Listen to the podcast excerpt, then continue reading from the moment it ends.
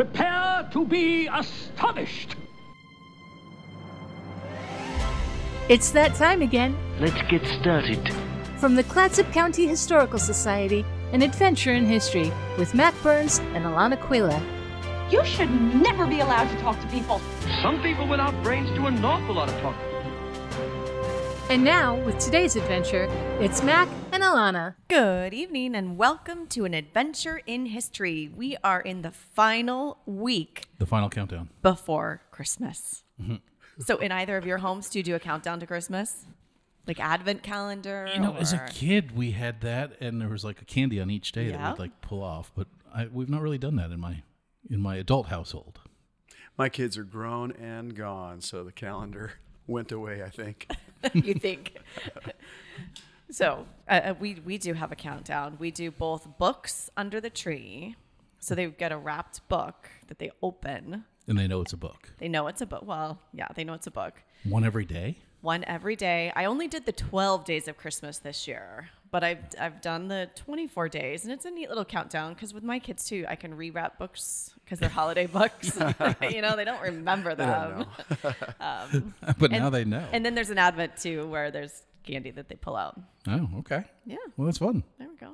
So we're a week out. We are, and we have a special guest here tonight. Before we get into the interview, um, do you want to say a little bit about yourself, real quick, about maybe what you're doing for the holiday week ahead? Sure. Actually, my kids are older now, uh, 24 to 32, and uh, they're coming out this weekend. So we're doing Christmas a week early because as our kids get older and they marry, we have to share them with yes. the in laws.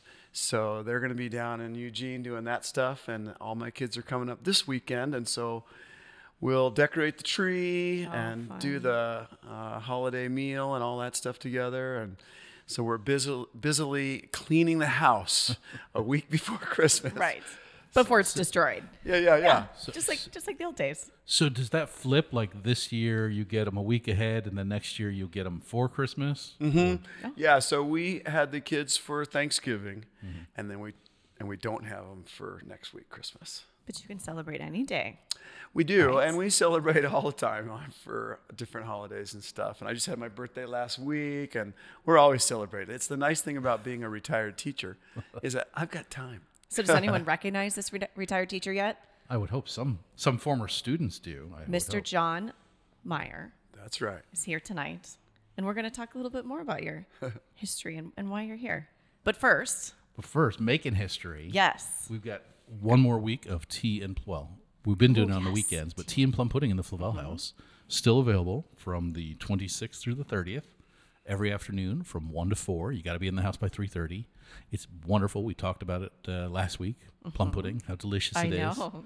and it's not like the ancient recipes. I notice it. It's in like a cake. ev- in so many things now too. I mean, it's in commercials. It's all over the place. For and why isn't it more common when it is really kind of everywhere? It's everywhere. Yeah. Because I don't think that it's always as tasty, tasty as it is at the Flavel House. That's true. It's tastier when it's in the Flavel House. It is. Yes. so so uh, every day from the 26th through the 30th, 1 to 4. Uh, it's a fundraiser, so it's just 12 bucks though. If you're an, a non-member of the Historical Society, if you're a member, it's 10 bucks. Yeah. Or you bargain. become a member for thirty dollars. $35.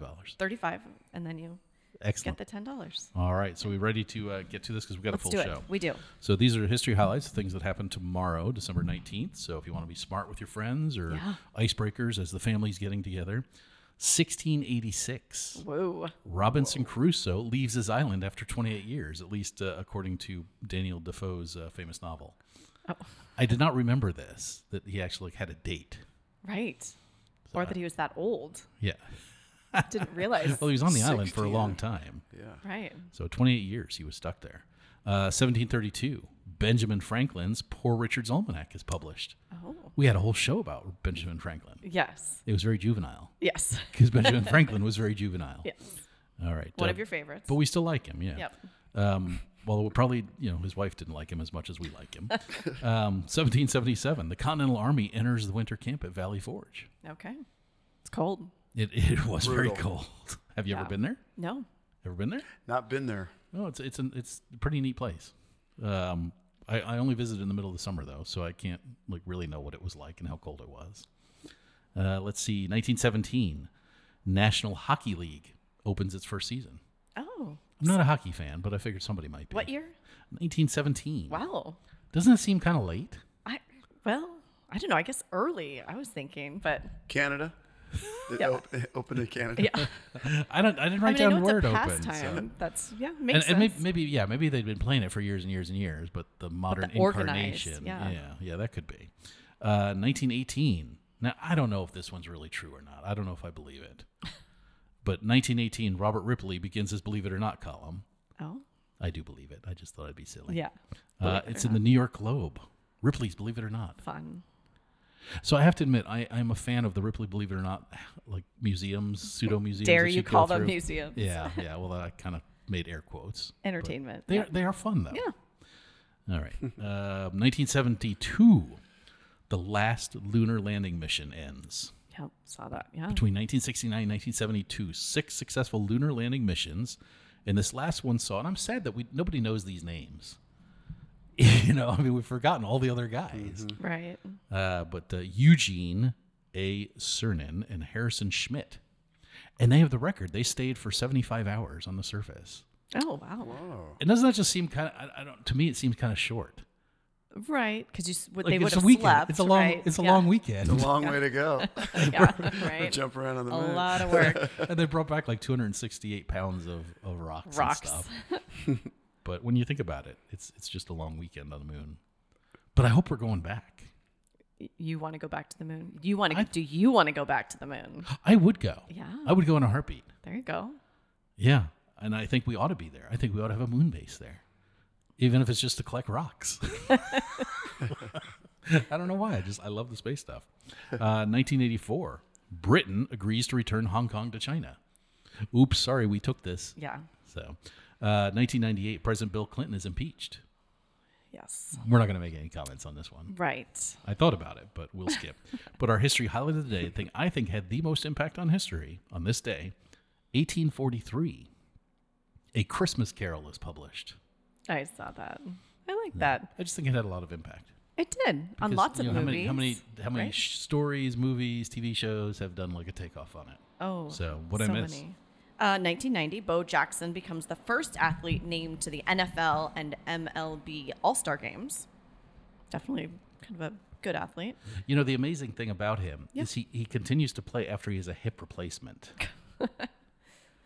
and I, I have a, a friend back back at the time that was a, a um, orthopedic surgeon.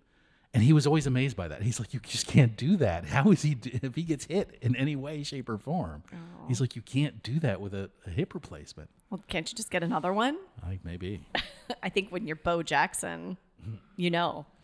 Uh, 1997, The Titanic sails into theaters. Uh, that one just barely made our history. Fan or not a fan? Oh, I don't know. I remember sitting in the movie theater watching it when it came out and crying for almost like the whole movie. And then just thinking afterwards, what a waste. There's I room mean, on the raft for him. Right. There's room I mean, on the, door whole for him. The whole movie is sad. But but then again, like like we go into the theater knowing how it's going to end. Yeah, don't tell me. I've I never mean, seen it. So right. So I don't I don't know that they could have done much different with that. Mm-hmm. But it was long, very long. Yes. Yeah. Opinions? An intermission might have helped.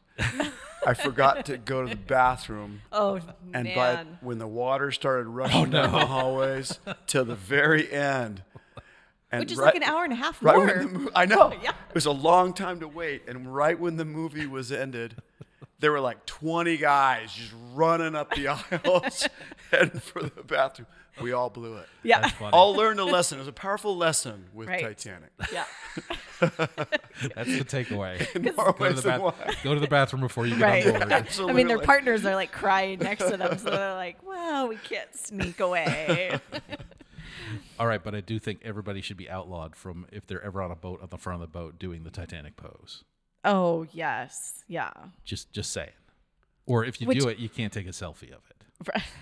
I don't know. It feels pretty good. Yeah. I've done, I've done it a number of times. I'm getting, Oh, there you go. I'm, I'm getting voted down on this one apparently. So, so what else did I miss? Anything? Nothing. That was it. Oh, all right. Yeah. So we get to move on to John and, and why you're here. What's your history? What's your big Titanic story? Okay, you know the Titanic was a disaster. Wow. Oh, okay. Well, Well, that's terrible. but, but it stood the test of time. The story. Well, there have been disasters along the way, right? I mean, that's part of being human. There you go. I mean, I, I think the biggest t- takeaway was that I made it out of L.A. and Santa Monica intact and alive, and you know w- was able to find my home up here in Oregon. so tell us about that. How how what age was that then that you ventured north? Yeah, so we, um, I've been moving north since I was a teenager. you know, grew up in the whole skating, surfing, Dogtown thing in Santa Monica in the 70s. And went to Chico State for five years and learned how to ride mountain bikes and get outside and all that kind of stuff up in Northern Cal. And then I worked in uh, Santa Cruz for seven or eight years, where I met my wife and ran youth camps and did outdoor school uh, in the redwood forests down nice. there and taking kids tide pooling and natural bridges and surfing all over the place in Santa Cruz and really like Santa Cruz, but we couldn't afford to live there in the 90s. I don't know how people can afford to live there now. Right. So we started having children, and it was like, we got to get out of here because it's unaffordable. It's unsustainable for us as you know an outdoor school teacher making a hundred bucks a week.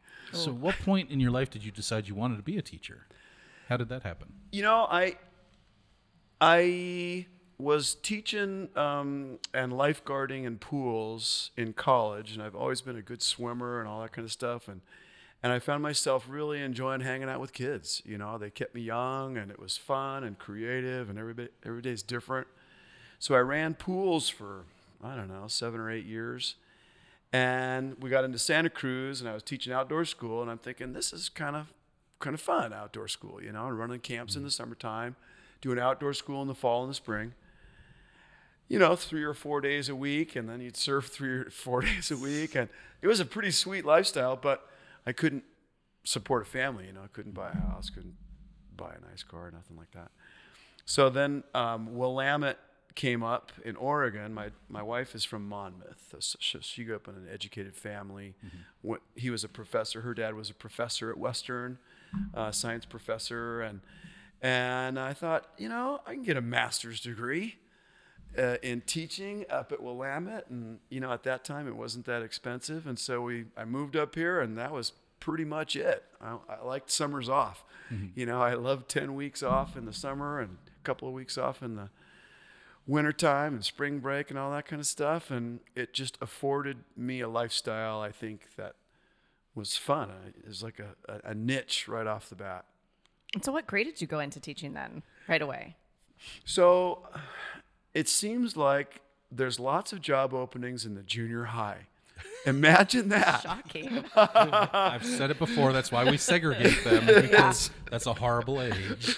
It is a really crazy time because they're not kids and they're not adults and they're Right. they're just kind of right in there. and they're emotional, right? I mean, Yeah, so so I got my master's at Willamette, and I actually interviewed at Astoria, and they didn't get back to me. And in the meantime, I'm thinking I got to get a job. You know, it's now end of June or something, and I just got my degree, and and then uh, Roseburg called, so I went down to Roseburg for a couple of years, and taught eighth grade literature and language arts, and did some cr- crazy cool things with those country kids down there. And you know, the irony was, you know, it's Roseburg. It's like timber country, and this was during spotted owls and all that kind of stuff. And and I'm a card carrying member of the Sierra Club, you know, and save the owls and all that kind of hug a tree. Mm. And so it was really fun for me as a teacher to get to be involved in these are kids that their aspirations in Roseburg were I want to drive a log truck like my dad. And I really had to adjust my thinking. It's mm. like, man, good for you, you know? I mean, that's what you're going to do and that's what you're called to do and do it.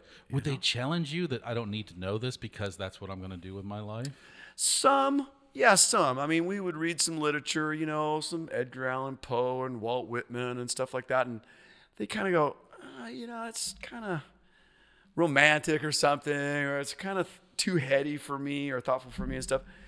So when I proposed the idea of taking Roseburg eighth graders to Washington, D.C., right, for a week, Wow. Smithsonian's, the Treasury, you know, the Hard Rock Cafe. Let's meet Mark Hatfield. Oh, nice. Let's meet, we met Bob Packwood At the time. Yeah. at the right We'll, time. we'll gloss over or at that. the wrong time. Wow. So at the time, but we did it, and they we pulled it off, you know, and it was so exciting for me, and my wife went too, um, that we took 16, 13, and 14 year olds to Washington, D.C. Yeah. Wow. And we, we went in the halls of Congress and the Library of Congress and the Treasury and all this kind of stuff. And these kids, man, their eyes were opened. I mean, we went through Arlington Cemetery and all the Smithsonian's. And these are country kids. And it really shocked me. You know, one of the first days that we were there, we went to the Hard Rock Cafe, and there were a couple of African American guys standing out in front as like the, you know, the greeters or whatever. Mm-hmm. My kids had me take a picture of them with a black person. They had never seen wow. a black person Wow. in their life. They're 14. Yeah, I grew up in LA. All my friends were black and, and Hispanic. All of them. I didn't even I didn't know it even existed that they were black, you know? I just went to all black parties and all my Mexican friends and we rode bikes together and it was like I don't even know. And to have a kid say, "Hey, me, here's my phone, Mr. Meyer. Take a picture." I've never seen a black guy before. Blew my mind. It's like, "Oh my goodness." Wow. this is a different world, you know, Roseburg. Mm.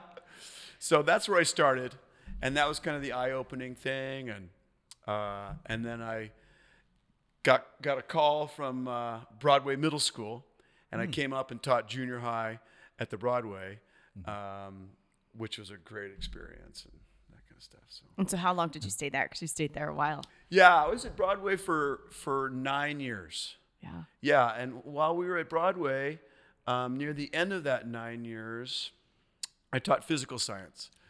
Uh, and I taught it in a way that I figured if I'm having fun, you know, teaching it, they're having fun too. So we would we do we would do all hands-on and experiential. That was my master's kind of thesis emphasis was experiential learning versus just books and you know read this and memorize that. So we built magnetic levitation cars on tracks. We built catapults. We built uh, rockets and did Newtonian physics and time and energy and all that kind of stuff. And I think one of my favorite uh, capstone uh, events was for three springs. I don't know how the district let us get away with this, but I turned my science class into a full on wood shop. Power tools, the whole deal. We built life size racing um, go karts, you know, like a soapbox derby cars. Wow. I mean, wheels, brakes, they had to have steering mechanisms, no helmets required. And we would load them on the flatbed truck, you know, at the district and haul them up to the hill in Gearhart, I think is 4th Avenue. I had checkered flags, and man, it was great. We built 60, 70 cars a spring, Oh my gosh. and the kids are racing them down and crashing and having a great time.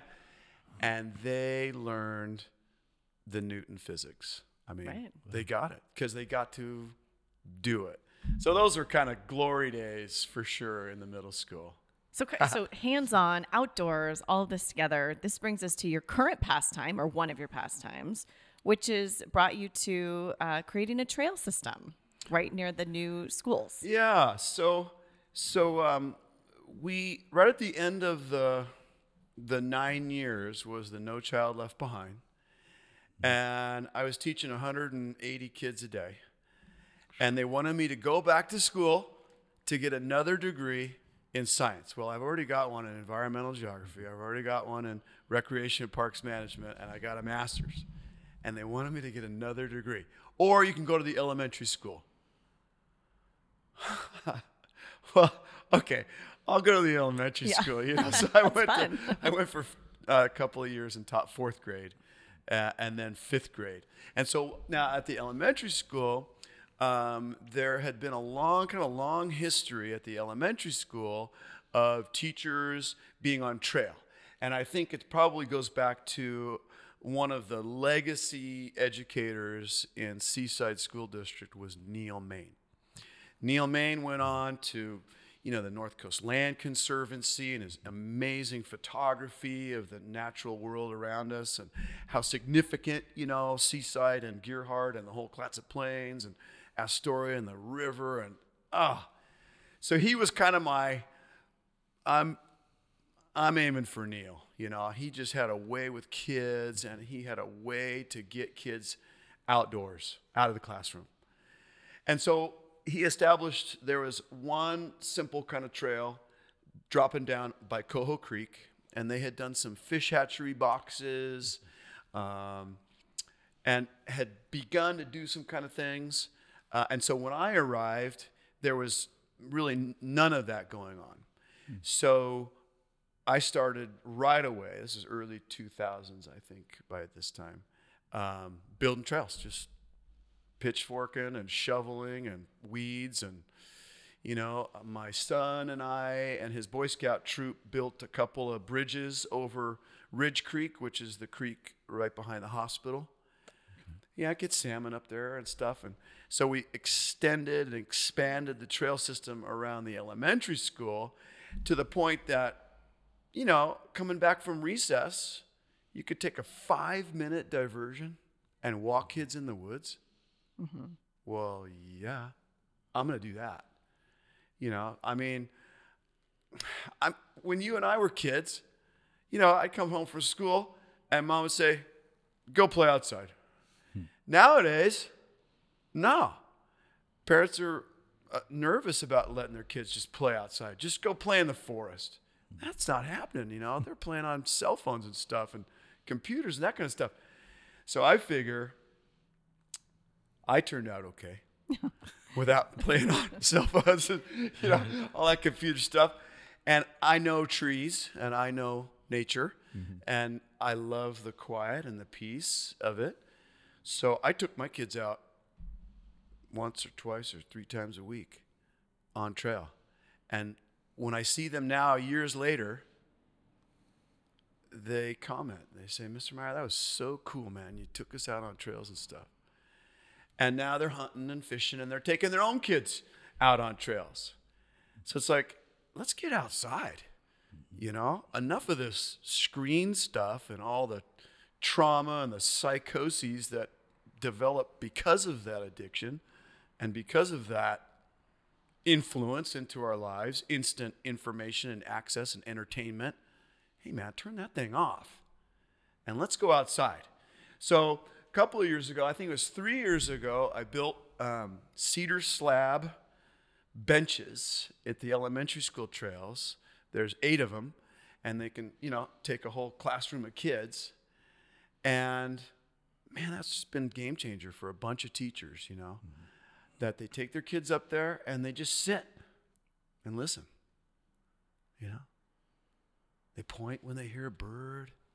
They might lie down and and watch the t- trees just gently swaying in the breeze. And I mean, that's that's where I think some value of being a human being in a in a natural environment because you're a part of that you know you can feel it you can see it you can hear it it's real that's ultimately real versus virtual real you know? So i've been doing that for i think i taught at the elementary school for 17 or 18 years Oh my goodness. Yeah. Wow. Did you love it? I mean, was that just did that become then your niche, that age group? Yeah, it really did. I think I was the most time in fifth grade. you know, and I really appreciated the fifth graders because we got to go to outdoor school, which was mm-hmm. awesome. That's right up my alley. Full you know? circle. Mm-hmm. and and that they were so capable academically. They could write, they could read. You know, they're working on their math, always working on their math. Hmm. the bane, but they were interesting and they had a sense of humor and they were game. And I could talk to them as, you know, I I I hit a I hit a ledge. I think a lot of teachers do, where it gets to the point maybe after ten or fifteen years, man, this is a job. Hmm. And I never wanted to to be in that mindset, getting up in the morning on a Tuesday and think I got to go do my job. So I came to that place in my life, and it's like, wait a minute. I remember my teachers as a kid, and I remember how significant they were to me to, to treat me like a human being, not to treat me like a parent sometimes treats their kids, you know, not to treat them like some disciplinarian or some, you know, hard nosed, you know, military dude. I grew up, in, my stepdad was kind of military and kind of strict and stuff. I, I, I wanted to change my perspective. So I came in, and after spending some time in the islands and stuff, the whole idea of uncle. You know, anybody older than you is your uncle or your auntie. And you listen to them, you know, they, they, they're older than you and they're smarter than you. They have more life experience than you. So I started about, well, I had, I had Chuck Albright's daughter, uh, A- Abby. So that was probably, I don't know, 10 years ago. And she said, Mr. Meyer, I really like it when you tell stories, stories about your life and stories about just life and what's going on. And from that moment, that kind of changed it for me. So every morning, you know, I'd meet with my kids and I would talk some story with them about real life, you know, Yeah. cutting wood on the river or catching a salmon or, you know, surfing with friends and stuff like that. And I, I think that resonates because I think you can tell as a kid, almost any age, the teachers that it's a job versus the teachers that love it. Mm-hmm. And I'm sure the ones that it's a job did love it at some point and, Yeah. and probably do in some fashion, but it is a job Mm-hmm. versus a passion. Yeah.